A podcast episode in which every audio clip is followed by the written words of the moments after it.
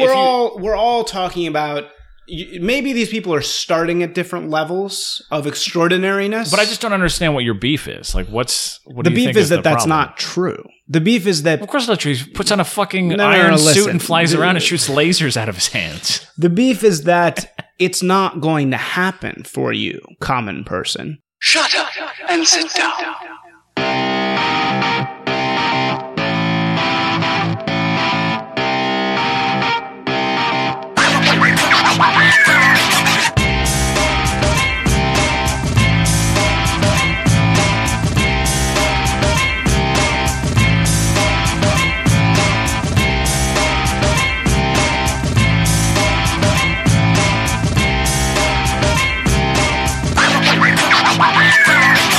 Everybody. Not a huge fan. Charles Disney here. My co host Isaac Simpson will be joining us momentarily. If you're new to the podcast, welcome. Isaac and I sit down and we discuss topics that we disagree on, or we at least uh, come at from different angles. Isaac has a lot of counterintuitive positions, and uh, we always have something interesting to say. I think, I think that's the case. I wanted to read some listener mail. Isaac shared with me some comments he's gotten from listeners, and uh, I always like to toot the old horn a little bit. Uh, quote, uh, love the Not a Huge Fan podcast, by the way. Very interesting discussions. Thank you, a complimentary person. This one's not as complimentary, but only because they're talking about me. So, uh, of course, I'm upset. Isaac, hope you're well. I just found your blog, which is at isaacsimpson.co, and listen to the most recent podcast, Good Stuff. And I completely agree with you with regard to your community commentary, so much so that I'm surprised the co host thought your view, particularly with regard to religious organizations, was a minority viewpoint. Don't know what that means. It's a misstatement of what I was saying. Uh, maybe you should go back and listen to Not a Huge Fan Scientology is Good for You, the previous episode. Check that one out because you're misstating my position. I was not saying that Isaac's position was a minority one. I was saying that Isaac's position was a silly one. Very silly to think that you can't find community or you can't create it on your own by meeting other people that have similar interests. I don't know why that's controversial. It seems to be a sticking point. We will talk about it in the future. Future episodes will bring us guests, uh, personal disagreements, all kinds of fun stuff. I do have to tell everyone that next weekend is a holiday weekend, although if you're listening to this months from now, it doesn't matter. But the July 4th weekend is coming up in this timeline, and I most we most likely will not be able to do an episode. And I apologize, but some of us need vacations sometimes. Today's topic is uh, my personal favorite. We uh, we talk about superheroes, of course. We're going to be talking about superhero movies as well as popular TV shows such as Breaking Bad. Um, if that doesn't uh, entice you, Isaac and I get into a disagreement about uh, an email we sent to each other over the artwork for the podcast. So if you like hearing petty squabbles, it, this should be up your alley. So uh, check out Isaac on isaacsimpson.co, and you'll find all of his various social media presences. His blog is there new articles he posts. He just got a new article in LA Weekly, I think. I think I saw that on his page. Check that out. Um, you can always find me, Funzaroni. Uh, if you look on Facebook, Funzaroni, all my upcoming shows are there, although I don't think any are listed. I haven't updated my calendar, but uh, the second Friday of July is the Darkest Hour, a comedy show that I host. Always second Friday of every month. Go check it out. It is a dark comedy show. I host it if you can't get enough of me. But let's, uh, I've talked too long, of course. I, uh, constant verbal diarrhea. So let's get down and dirty and start talking about superheroes.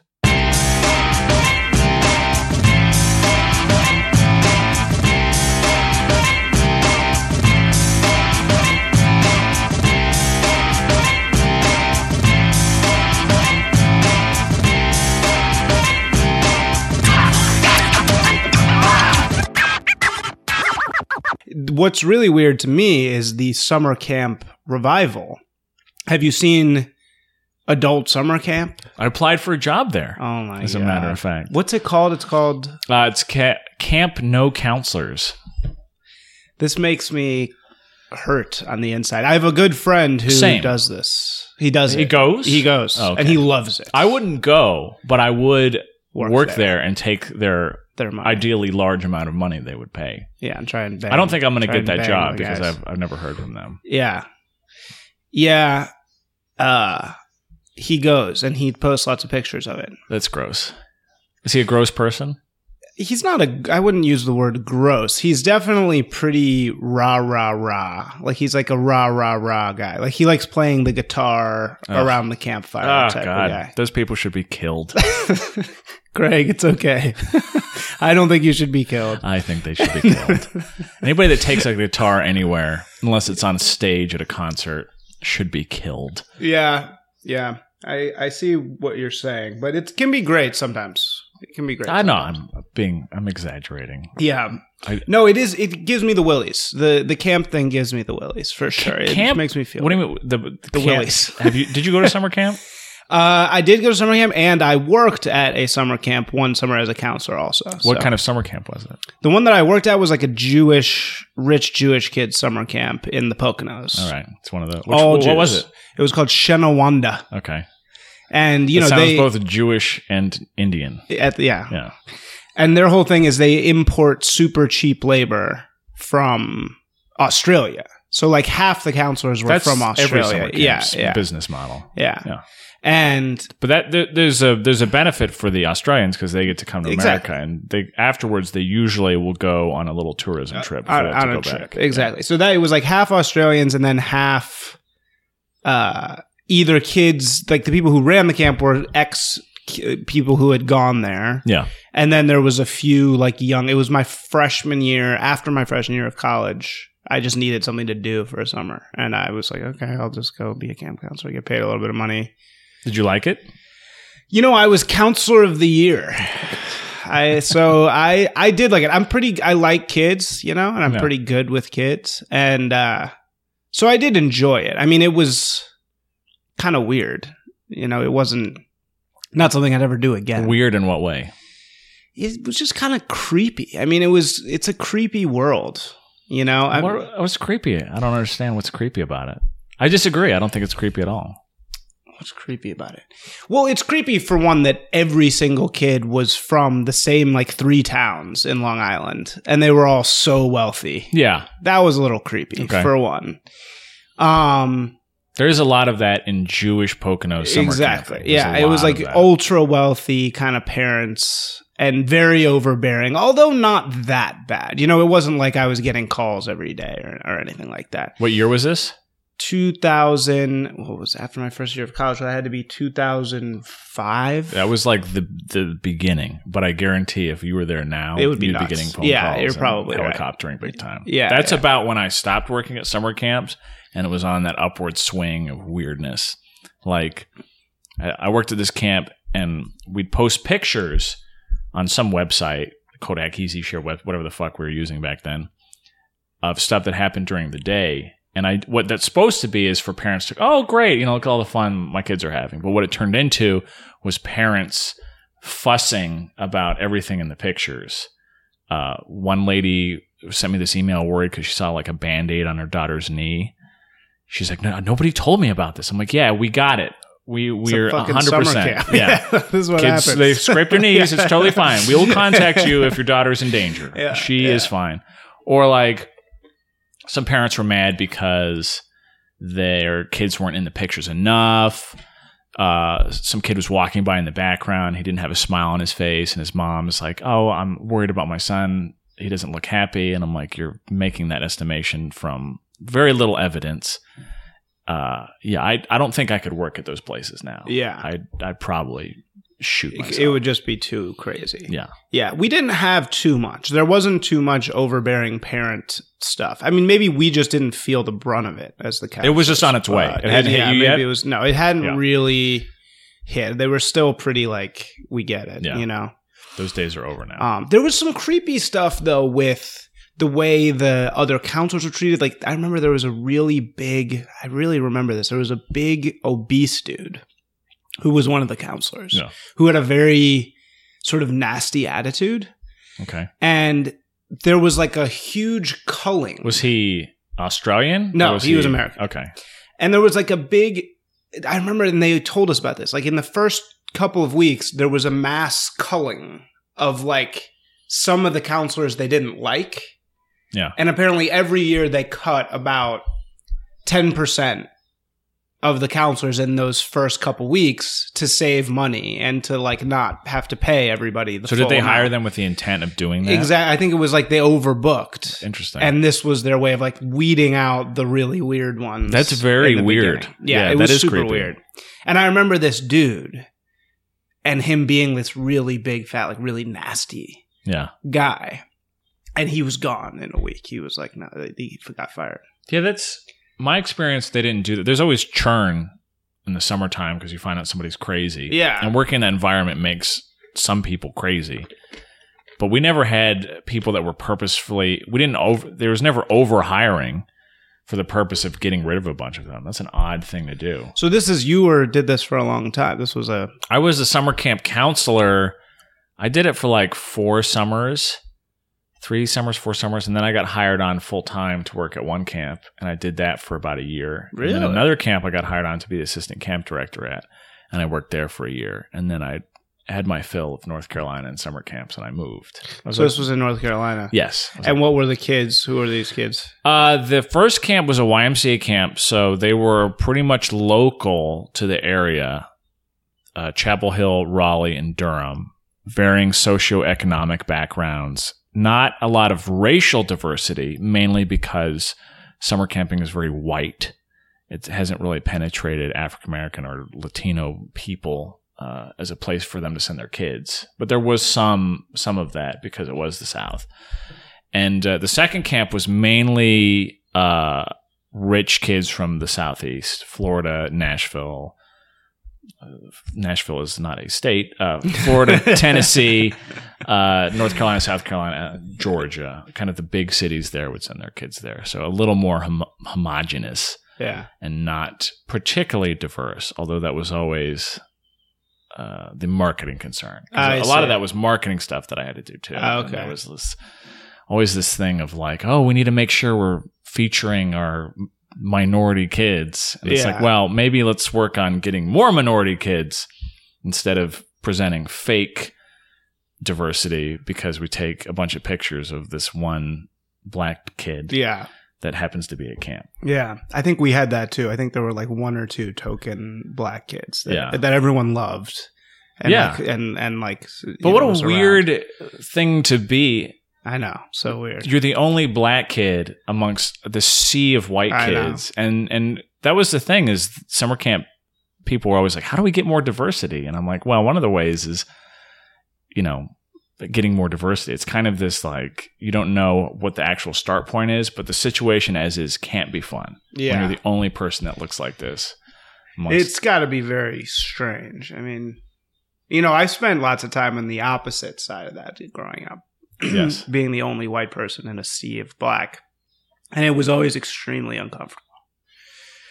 yeah. you know, I mean, it was in some ways nice. You know, in some ways it's nice because you're you get a lot of attention. Right. You know, I remember going to the Rainbow Roller Skating Rink, which was this really black, like Saturday night skating event that was 100% black people. And this is in Chicago. And this is in like, I don't remember exactly where the Rainbow was, but this drew kids from all over Chicago. So it was not like particularly suburban. And I remember going one time and you know, I knew it was going to be like this, but I just pushed myself to do it because a lot of my friends were doing it. No. And they always always made fun of me for not doing it. And I remember standing in the line, and this was like we were suburban kids, even though my friends were black, and there was you know definite kids there that were from a different place, and I remember just being absolutely oh, terrified for three straight hours. I was just in abject horror. And did you have any reason to be? Was there anything I did happened? actually, and uh, you know, during the dance, it was fine, and actually, a bunch of like black girls kept coming up to me and being like, "Oh, white boy," and like dancing. You know, this is we used to call it popping, what we know today as twerking. Ah, But that's why I tell everybody I've been twerking since the eighth grade. yeah. And uh, so that was kind of funny. But then at the end of it, I did get like, oh, like targeted for by like a kind of bully guy who came up to me and started trying to like ask me for money and ask me for my wallet and like was like getting a little bit physical. And then you know, one of my friends came up and was just like, "That ain't right, man." And the guy kind of went away. Is that the only time you went there? Yeah. Okay. First and last. I don't have any experiences like that. I've always been in a majority white area. I grew up in Arizona, which is super white. Uh, I mean, when I lived in New York, uh, and when I've lived here, it's been much more diverse. But kind of my formative years, uh, was a lot of white people around, a lot of white. I was a Boy Scout, marching band, just white activities. So I don't ever have that that kind of weird feeling of being the only person that's different than the group that you're in. It's Yeah. be very strange. It is. It is. It's very strange, and it's very. It. It is not pleasant. You know, it's not a. It's extremely exciting, but it's also very. Uh, can be very, very, very uncomfortable. You know, Yeah. I, I like especially. I always remember going to this one family barbecue, and having everybody just sort of like laughing at me. Like one of the uncles was just kind of like making fun of me, and like calling me a honky and stuff, and it just being I'm the only white person there in a whole sea of black people Yeah. and it's you know it's very uh it's very upsetting Yeah. but it's also you're on edge. yeah you're completely on edge you know but it was also you know very healthy in the long run i think Yeah. I think that is I mean, that's a healthy experience. It's not a pleasant one. while you're ha- while it's happening yeah Yeah. One of the things that we have to do because th- this is not a hu- huge issue, but the the cover art or the uh, the iPod iPod the um, iTunes uh, podcast art, general podcast art, is my big stupid face in the name. We're, we're, I'm taking my name off the name of the podcast. Just call it not a huge fan. It's just gonna be what it is. But we need new art. We can't have the same art. And to that extent, I had a friend of mine that does a lot of design work come up with a first draft of what the new art should be. So it's basically just the name of the podcast. Pretty simple, pretty easy. And I, uh, I sent this to Isaac, and Isaac emails the following. He goes, I like, this is a fine email, by the way. I don't have a problem with this. I like it okay, but I feel like it's missing something. Maybe the fan part could be grating through flesh. And what he means by that is the word fan is larger than not a huge, and you want it to be poking out of something, basically. yeah Okay. sure And you said it feels very ignorable to me. Uh, and I responded, I'll ask him to come up with some others. But remember, most of the time it's going to be displayed as a small square. And the important thing is it's legible, so it can't be too intricate. And I gave an example from Stitcher of a list of podcasts. Uh, Serial has a very simple design. Most podcasts just have a very simple design. And then I get this.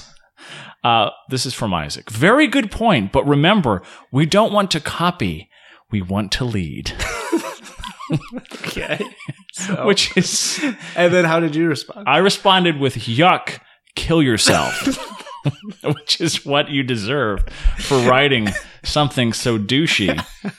We don't want to copy. We want to lead. It's just the uh, podcast art. It's you're like you, I have a friend that's just like you, who, who does this thing where we'll be putting together a project. We're going to work on a project. We're going to generate some good content, and the first thing that he's worried about is what the fucking business cards are going to look like, like this ancillary thing that doesn't really matter. And it's the same thing with this. Like nobody's going to start listening to this because they saw our our podcast art.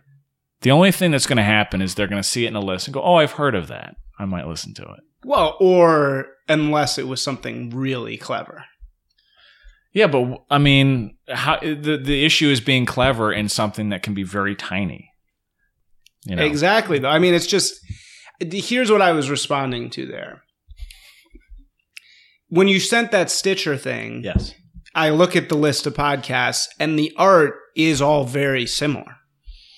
Right? I mean, the, the podcast art is very similar. Yeah, for a down to reason. Down to down to down to down. Sure. What irritates me about podcasts in general, though, and I've been a part several. you had Uh, the collaborator one, right? Well, I've I had two for collaborate. Actually, yeah, two, more or less, semi three for a collaborator that I've been a part of. And one was the shorts on shorts. Yeah, which is a YouTube show, but there was a we were gonna do a podcast for that too, Oh, okay. but then it just didn't happen. I was always confused about Yeah. that was. Yeah. Um. So I've I've been involved in like the some stages of three different podcasts, right? And the thing is that I've seen well four, including including ours. Everybody tries to copy what has been successful so far, right? So everybody's like, "Oh, this needs to be like Maron, or this needs to be like X or Y," and that just bothers me because it's like it's an apex fallacy. It's like, okay, this one thing has worked for the for a million zillion different reasons. Let's try and be like that. So Yeah. when you were saying let's make our art like all these other successful things, No, like, that's not what I was saying, though. What I was saying was uh, just remember that in some cases it's displayed very small, and uh, doing this special thing that's only viewable when it's large is is meaningless. Like somebody scrolling through that list is not going to be able to know what the word fan is poking through. It's just too small to figure it out absolutely, and that Sure. and that's a functional discussion, not a copying discussion. It's just, just being, you know, realizing what kind of format that's going to be displayed in needs to guide your thinking. Not to say we need to copy these exactly, but to say generally they do simple work because that is it's going to be might be displayed in a very small way. Sure, and I don't disagree with that, and I think that that's why I said very good point. You know, I'm I hear what you're saying, but at the same But the, time, the second I at the same time, we should always push to to be. In, yeah, God, I hate saying innovative, but you know, we should always push to be different.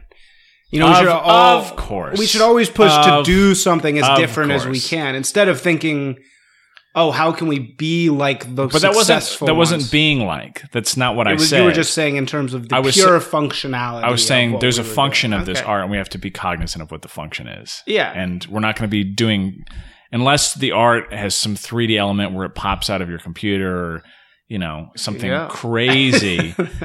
there's not a lot of things that you can do. I'd love to have a GIF there. That would be hilarious, but I don't. You know, most things Probably won't display doable. that. They don't want you to have movement on their things. yeah, That's what that meant. So I got that email, and I'm just like, you know, please kill yourself. Stop. Yeah. Yeah. But you're the only person Uh, that would get that email and laugh and not not be mad. not be offended. Well, 'Cause just because we've been through this before, so I know that you're not being hundred percent, you know, percent serious. No, I mean, it, you know, it just when it comes to creating stuff, I, I guess I've worked for things, but you know, you we're, we are on the same page here. It's just I've worked for so many things before, and so many people who have a mentality of it's so easy to copy. You know, people are so there's it's so easy for people to copy things. then it's the wrong. I I know that. You know, where and if you're looking at it that way, then it's like, what the hell are you doing? Like, why are you doing it? I always relate it to movies. Yeah. like you see these movies that are outliers and they do super well, and it's, the instinct is always like, oh, we need to do more of that. We need to make more Deadpool. yeah, We need to make more Inception. Even though it's like these are one-offs that were successful in spite of being the things that they are. because Exactly. they brought something to the table. I understand that. it's about taking risks. You know, I mean, I think that's our society has become more risk averse Yeah. than ever before Of course. in every way, and particularly in terms of art. Art has become as risk averse as it has ever been, and I would so much rather watch a bunch of you know crappy movies that are trying to be different. Like, did you see Jobs Yes. Wait, the or the new one? Steve Jobs. Steve Jobs. Jobs yeah, is the Ashton Danny Boyle's Steve Jobs, right? Yeah. I it was not a it wasn't it didn't work, right? That movie, in my Why did- opinion, Why didn't it work? It just didn't come together. It, was a it was a very strange out of the box method of storytelling where there it was like a weird flashback mechanism. There wasn't really three acts. It sort of took place in three different locations with flashbacks. Like and, three one act plays. Yeah, That's what it is. exactly. Three like one act three one plays. plays. And I thought the dialogue was I thought it was very badly written. It's very Um, Aaron Sorkin. it- well, it was very Sorkin and the worst, the worst kind of Sorkin. I don't think it was his worst Sorkin stuff, but I there was moments where I was like, all right. in the end where he goes, "I'm a broken product or I'm a badly Oh, designed that- product. I The, was the like, conversation oh with God. his daughter at the end It was very Horrible. ham-fisted and It's shitty. really bad. But the moment, the way that movie ended, I liked. I didn't like the con. It's it's that I know there was a studio note in there with somebody being like, "Well, we really need him to externalize what he's feeling." When the scene at the end says it all without any dialogue, when he goes out Yeah. on stage and he turns to look at her, and she's looking at the thing, like that says everything. Do you that- really think that- there was a studio note? I mean, Boyle at this point, you really think he yeah, of course. I he still takes those? yeah yeah, of course he does. Yeah. especially with a with a high profile thing like that. Mhm. But I agree with you. There's a lot of ham. The the best moments of that movie were were were, it, were just seeing him behave, and not when he's speechifying everything that we can visually see. That's always my beef with any movie. Yeah. Anyway, the point of what I'm saying is is that even though that movie didn't work, it was so much better seeing that than seeing a traditional biopic. the traditional biopic number 700 Yeah. where he gets into drugs and then he's better Yeah. and then it's a you know the, the it's redemption in the end because That's why I Boyle was willing to say hey let's take a risk here let's fuck with the structure let's not do save the cat you know let's let's play with this and try and like do something a little bit different it was risky Yeah. you know I agree. and I like that Yeah, I Yeah. liked it for that reason too. Uh, I liked it because it was a different thing, and people complained about its form. Like, well, this is this is the form that it is. So Yeah. it's, it's either good at doing it or it's not. And it, yeah, it, it didn't really. I, I don't think it was that successful, but it was still, you know, we need more of that. And that's what, if you look at the stuff that comes out of Europe, which is funded so much by public money, yeah, they are so much more able to take risks than we are here. Well, we see that we see that with Fester all the time, especially f- movies from France. They're almost uniformly the best films that we get. Fester's my film festival that I run. Uh, but the European films, or even films from South America, any place that has public funding and where uh, filmmakers are kind of allowed to be freewheeling and experimental, you see really interesting stuff. I agree with that. yeah, For sure. yeah, Not that American movies aren't good at doing certain things, because there are there are American filmmakers that are trying to work within the cat weird system that we have that doesn't really reward risk taking until it happens and it's successful, and then they go too far in that direction of risk taking. Like who? Like who are you thinking of? Um, like major regular No, filmmakers. I mean, anybody. Who are you thinking of that? Who's an example? Well, my example that I like to point to is, and he's not popular, but I like Christopher Nolan because he's kind of carved out enough. He's not even American. Uh, he's English. but he works in the American system. Yeah, he's he not was a, a he's not, Hollywood guy. he's not working in England making films, Mm-hmm. and he's able because of the clout that he's established. He kind of is able to go in weird directions, not always successfully. Uh, like Interstellar was a mess. Yeah. Uh, but Inception was great. Yeah. And there's there's certain latitudes in Hollywood for that. But you're right that foreign filmmakers generally are able to do more interesting things. Yeah, and they seem like they're, you know, they have the, they just kind of get it. I think the good thing is though, most people realize what we're talking about now, and we are going to swing in the opposite direction now. I mean, I think we're going to he- we're heading towards a period of great artistic development as a culture. Hopefully. You know, just because I think people are so fed up, you know, and everywhere you turn, more and more people have this type of mentality that we have. Even though, you know, people like you love these superhero movies still. I don't love. It's not that I love. It's that I like. I appreciate when it's well done. I I do enjoy a superhero movie that's well made. Like I like that. That goes back to my childhood. I think the best one that's been made is The Dark Knight. I don't Yeah. think anything's ever topped that. But it's still superheroes. I mean, I think it goes back to camp. You know, we're we're at it's mass infantilization. You know, and, and Why is it infantilization? because it's superheroes. What does that matter? it Who matters. cares what it is? They're guys in it's guys in tights and and masks. Yeah, it's inherently silly, but yeah. it- what is you know what are the stories of of Greek gods? But the same fucking thing. I don't think the superheroes are our gods, man. I mean, I think we have our gods. It's a different the context, but it's but it's the storytelling tradition that that is currently appealing to the masses. I don't know. But your your argument seems to be that because I don't really care. Like I always I always go back to the Roger Ebert quote. It doesn't matter what a movie is about. What matters is how it's about that. That's that's the basis for whether or not a movie is good or not. but there's limits to that you know there's limits to that and and even though superhero movies are you know whatever you can say they're the new myths or something they're still formulaic as hell and they Yes. still Agreed. are extremely facile in their depiction of good versus evil Most- almost always Yes, I agree. I mean maybe there's a few that somehow get around that You won't right You're not going to find any disagreement from me on those points. And it's just, I feel like when it's a bunch of grown men, and look, I get it, man. I I'm kind of like that with kaiju movies. Mhm. Like there's some weird uh, nostalgia in me that makes it so that I can watch a And by monster kaiju movie. movies, it's Godzilla. exactly. Like. I can always watch one of those movies with excitement and like joy, even Yeah. if it sucks. Even though the last Godzilla was horrible. the American one. Yeah.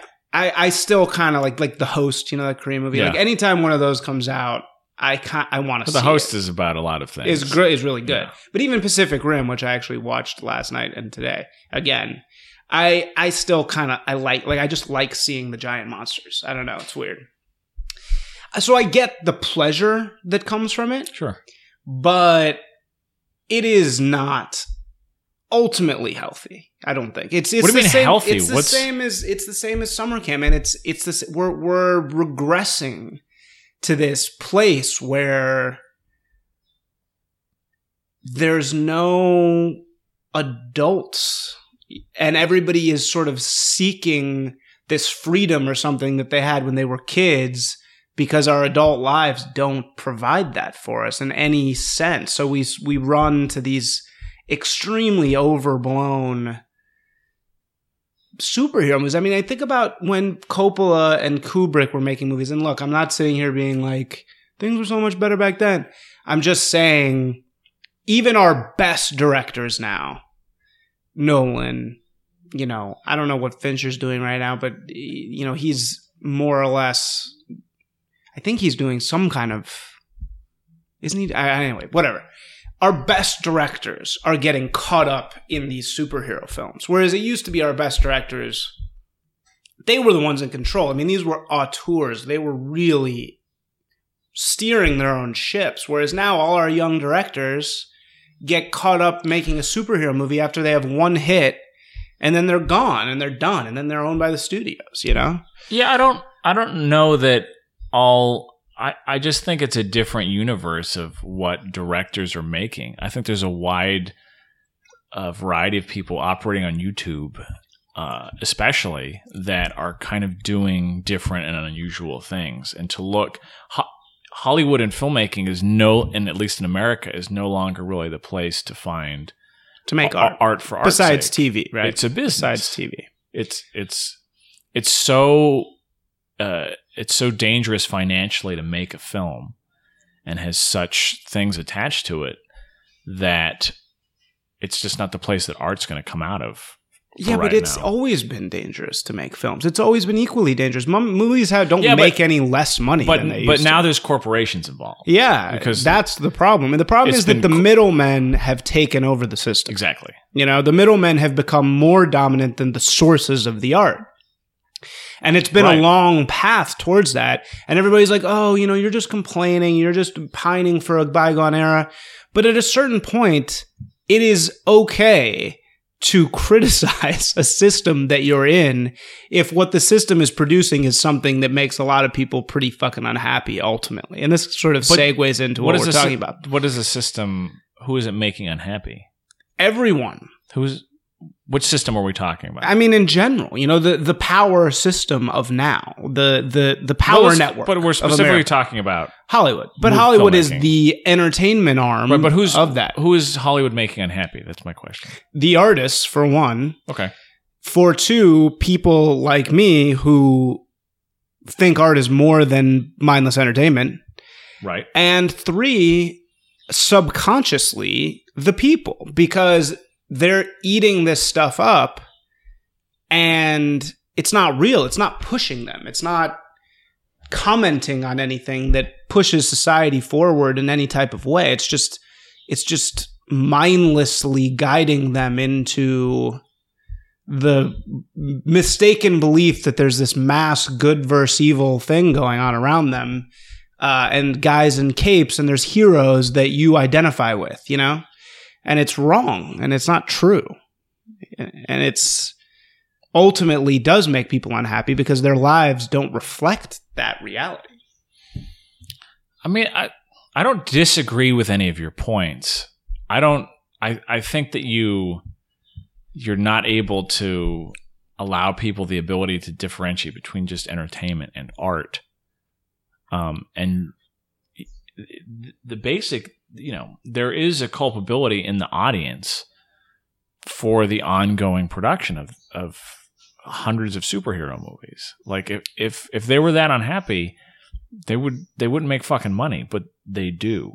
So there is there is a hunger for that that stuff. Like I'm a person who enjoys both. I love big if it's well done, obviously. I don't like garbage, but if I love a big Hollywood summer movie. I love going into the movie theater on fucking June whatever, sitting in air conditioning, having, you know, my brain blasted for 2 hours and then leaving. And I also love really obscure, weird, difficult to watch, edgy, boundary pushing stuff. I can love both of those things and and recognize them for what they are.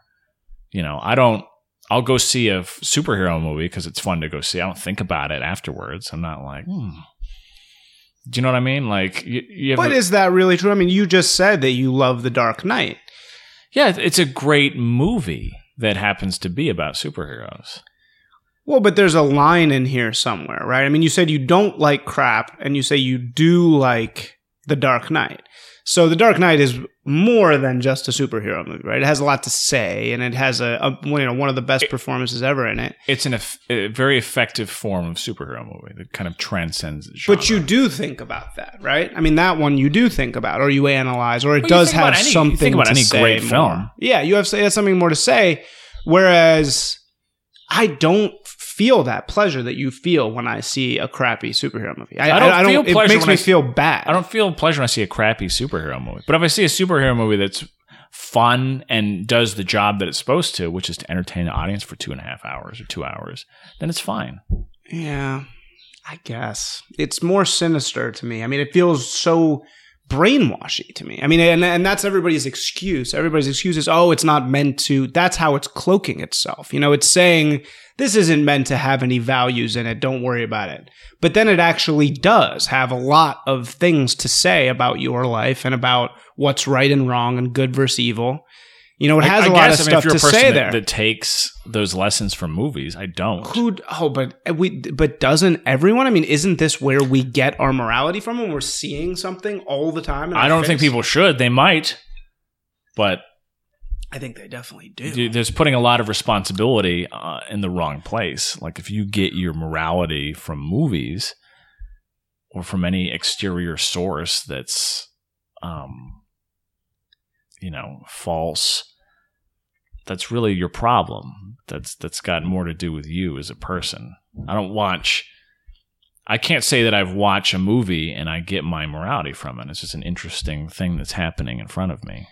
Maybe not your morality, but your framework for thinking about the world. I mean, yeah, all right. If you go, if you, I mean, although many, many people, it's impossible to say that this isn't true, do get their goals and things from movies. I mean, I remember a guy in New York I used to hang out with wore one of those WW JD things, except it was WWDD, and it was hmm. what would Don Draper do?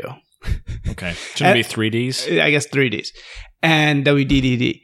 And I think a lot of people, including me, Is that kind of a joke, though? No. no, I think this dude was, I mean, yeah, it's a joke, right? But it's also serious. And I think that a lot of people take that. I mean, I, I think, me included, I admit it. You know, when I see a really great character on TV, uh, or in movies. There's a there's a desire to emulate that. You know, there's a strong desire to emulate that person and that character. I, I mean, I guess I, I don't. I don't know. I just don't feel that desire. I let my thing whenever I see a character that's interesting is I try to see what about that character is interesting to me. Like, what are the traits that I admire? What are the traits that I want to emulate? But you know, I don't watch like Breaking Bad is kind of populist example. Uh, I don't. I understand where Walter White's anger and resentment comes from. I understand that. I don't want to emulate the behavior that he engages in, but it's an interesting reflection of the person watching it to sort of think about how these characters, which characters they like and which characters they find appealing. Sure, but there's a reason why people relate to Walter White, and it's actually the same reason they relate in a bad way to superheroes. I mean, what is the founding myth of almost every single superhero? And what's the founding myth of Walter White? It's you're this really average schlub who nobody really pays attention to. Well, Walter White is not average. That's well, yeah, that's on. the source of his So resentment. This is this is the same thing in every case. You appear as if you're this really average schlub that everybody really kind of steps on or, or doesn't really pay much attention to, and then something happens. You're truly tested, and it turns out, oh, actually, I have had this really unique power in me all the time. And once things get really hard, that's going to get unlocked, and I'm going to become this adored savior figure, right? And I think if you look at the people that truly love these superhero films, they believe that about themselves. These I- these really know. big nerds, they do, and they You're- they you're- think. Speaking of infantilizing, I think you're making a lot of assumptions about a wide variety of different kinds of Well, people. it's just not reality. Everybody's thinking, oh, and and this is the American system, right? Everybody's taught to believe you are a temporarily embarrassed millionaire, right? You have something really special and powerful in you. And it just is a matter of time, or it's just a matter of getting in the right circumstance where that's going to be unlocked and you're going to be one of the special people. I don't. That doesn't sound like superhero movies to me. It's all of them. I mean, it's it's Walter White too. That's why Walter White's so appealing. No, the question of Walter White is is is is is twofold. It's did Walter White have this in him all along? Was he this person that he is at the end, or did he become this person over time? That's the question about Walter White. That's what that show is about. Is about who who he is and why he goes down this path. Were those seeds already there, or did he make that happen for himself? The show doesn't sure. answer those questions. It Just it's well done. I mean, I'm not a big. I'm actually not a big fan of that show for this. fan. I'm not a huge fan of that show for this. Uh, for that reason, it feels for what reason? Because it's that same story that's bullshit that we t- that people are told in, in America. It's this story of just wait, just wait a little bit, do what you're supposed to do, and then when things go really bad, when something, when you really go over the edge, don't worry, you're going to end up being one of the special people, right?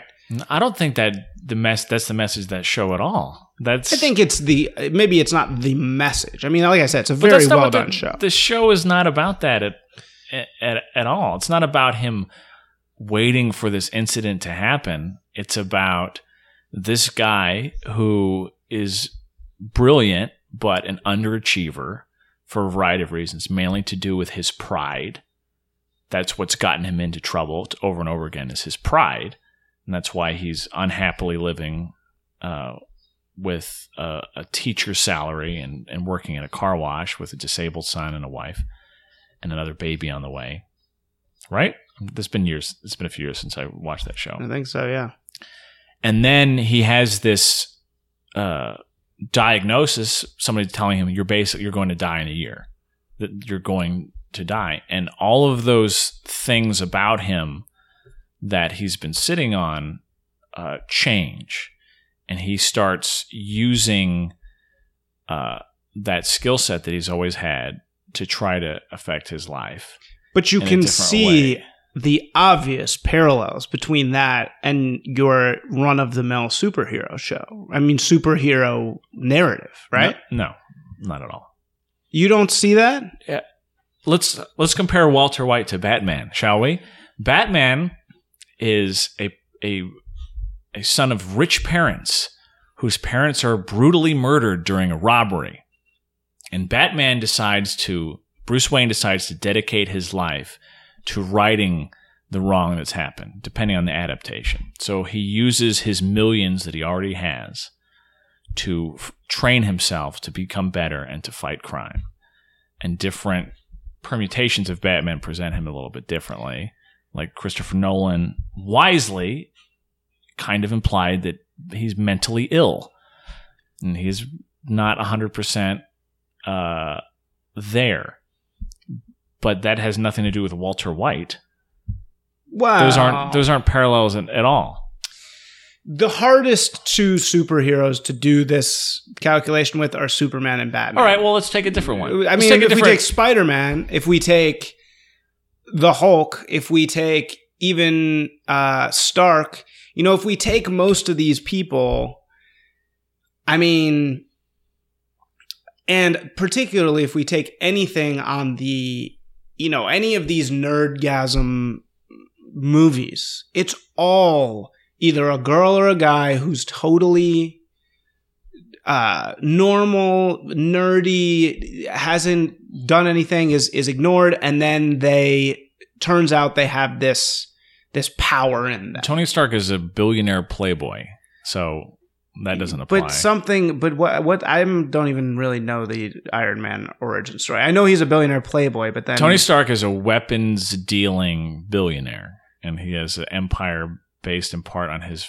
father's Yeah. business and his own, which is making weapons. And he, I'm just going off the movie because it's Mhm. the most recent Iron Man thing. And he is on a trip to do a demonstration to the military, Yeah, and he gets a and he gets held hostage and told to build his weapon and instead he builds the suit and breaks out and then he decides oh i've you know i i should use this suit to do stuff with yeah. so he's not still- it that's a, it's a change of of behavior Sure. Yeah. Okay. So him and Batman is pretty similar, right?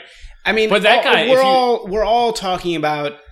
Maybe these people are starting at different levels of extraordinariness. but i just don't understand what your beef is like what's what the do you beef think is that that's problem? not true. The beef is that of course not true. He puts on a fucking No, no, no, iron no, suit and flies The- around and shoots lasers out of his hands. the beef is that it's not going to happen for you, common person.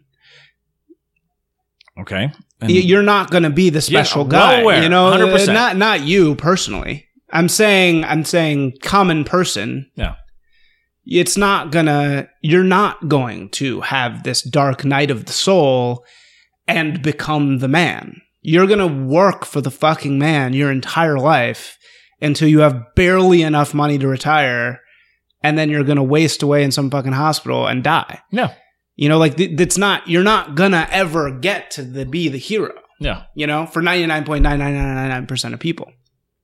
And instead of having movies that ingrain this inaccurate dream into people, we should have movies that deal with true human condition.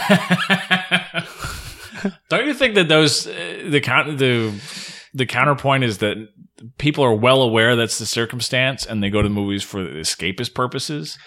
That they're like, all right, for two hours, I'm gonna go and I don't know if I believe Iron in Man. escapism, man. I don't think I don't think that that's real. I mean, I think I think people love movies like because roller they identify. Do you like roller Well, coasters? that's okay. That's that's different, right? How is it different? This is this is it's the same thing. It's All right. escapism. Fa- I'll I'll take that point. You're right. There sometimes movies are just so visually incredible that they are just Or just the story is is is escapism for you. Like I don't think most people are delusional about where that they are. Most I don't think most people expect to be superheroes. I think they do. I think Americans are. I don't think people in other countries are as much as we are here. But doesn't that have more to do with the the kind of foundation myths of the American Yeah. dream Oh, than sure. anything? Why is Absolutely. that? Why is that? The, make sure you're talking close to the mic. Oh, sorry. Why is that the responsibility? You're putting a lot of stuff on filmmakers and and artists that are is is more systemic to the things That's that we artist's tell. job. It's artist's job to challenge. I Yeah, mean, that's the job of art. Uh-huh. artist, art- That's- entertaining is secondary. Entertainment is a byproduct of art. It is not the point, and it was. It's never been the point. The point is to reflect things and to tell a story that has a meaning or a purpose. That has always been the point of myths. It's always been the point of art from the very, very beginning. right That it's entertaining and distracting to you is secondary. but it's not every you know i'm not sure what the solution to your pro- to the problem is Well, it's making art that's has something to say. people are making art that has stuff to say unfortunately they are. people don't want to watch it most That's of the time That's not entirely true. And anyway, again, that shouldn't be the point. Because we shouldn't be driven by our bottom line. We shouldn't be driven by the basest instincts of our masses. We should be driven i agree with that artistically by people who know what the fuck they're doing. And it's not all what do we not want, it's what we need. And that's why public funding of the arts is so important. And that's why, as we have already established, films in Europe are so much better because That- they do with- have the ability. i don't have any disagreement with that You know?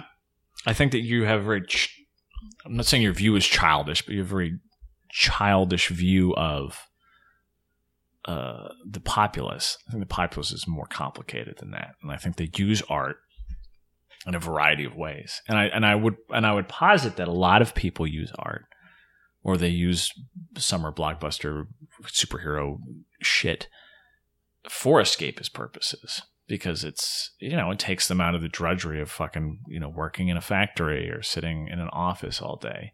And that has value too. I'm not saying it's great value. I don't want to watch superhero movies all the time. I like watching weird and challenging things too. But sometimes at the end of the day you just want to go and watch shit blow up for a little while. Sure, but see, I don't disagree with that, but I don't take pleasure in that where you might. You know what I'm saying? I, I don't get pleasure from watching Avengers. It makes me feel bad. It hurts. It literally hurts me to watch it. Like it makes me feel bad. It makes me feel like I ate a really shitty meal afterwards. Like I'm just sort of like bleary eyed. I'm in a kind of weird, angry, pissed off mood. I get nothing from it. I'm But are you- stimulated. are you going in with an expectation that's I mean, I love Dark Knight. You know, I, I think Dark Knight has a lot of flaws, and I think without Heath Ledger, it's a very uh, mediocre film. Not not very, but you know that first scene is one of the best ever. But there are superhero hero movies very occasionally that I have felt. what are your faves with. what are the isaac simpson favorite superhero of movies? superhero movies? Yeah. I mean, see, some of them are nostalgic, right? So, like, Dark Knight stands on its own as as great. I love the first super uh, Spider-Man films, the Sam Raimi ones, okay but that's probably because I saw them at exactly the right time. I actually saw them when I was at camp. I saw the first one. Oh. yeah, when I was working Oh. at camp. i don't like those movies Well, yeah, I mean, sure. I'm sure if I watched them now, I'd be like, okay, they, whatever. i right? like spider-man See, I, think love Spider. my- Spider Man is like one of my i favorite. don't like i don't like ones. spider-man like, I like Spider Man. Um, other than that, no, I don't think I've seen. I don't think I've seen one of those films that I would ever watch again or really cared about in any kind of way. None of the new ones, not a single one. You know, they all put me in that same kind of angry mood, you know, and everybody's like, no, no, this one's really good. And I'll Yeah. always be like, okay, I'll see it. And then I just feel like no shit. I, I think you should not listen to people that say that Yeah, they'll be like, no, this one really. Yeah. You know, that's what Deadpool. They were like, no, really this time. And I'm like, I don't think so. You know? yeah i understand where you're coming from Yeah. Now we have a whole episode about superheroes Fuck, which we, which you keep doing. See, We'll put that- that you one- keep doing that.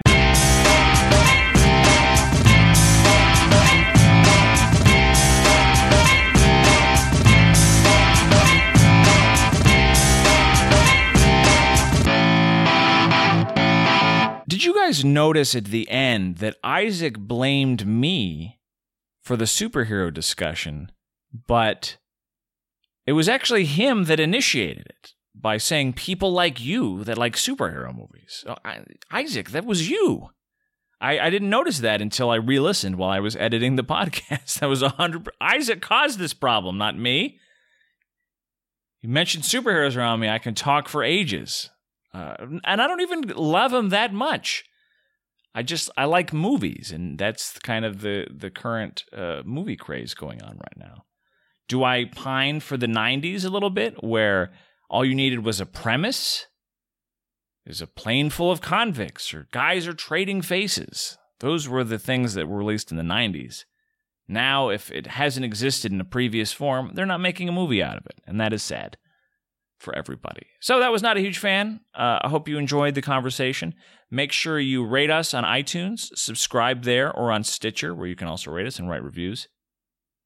As I mentioned at the top, you can find Isaac on isaacsimpson.co. Buy his book, Philosophy and Fucking in Vietnam. It's very good.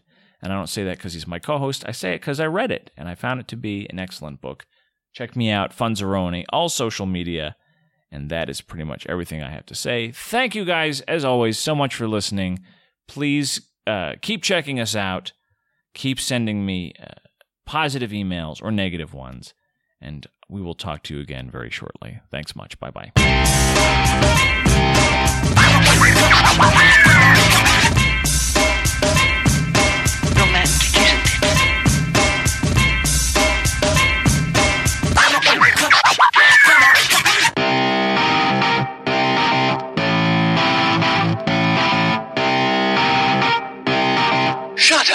and sit down.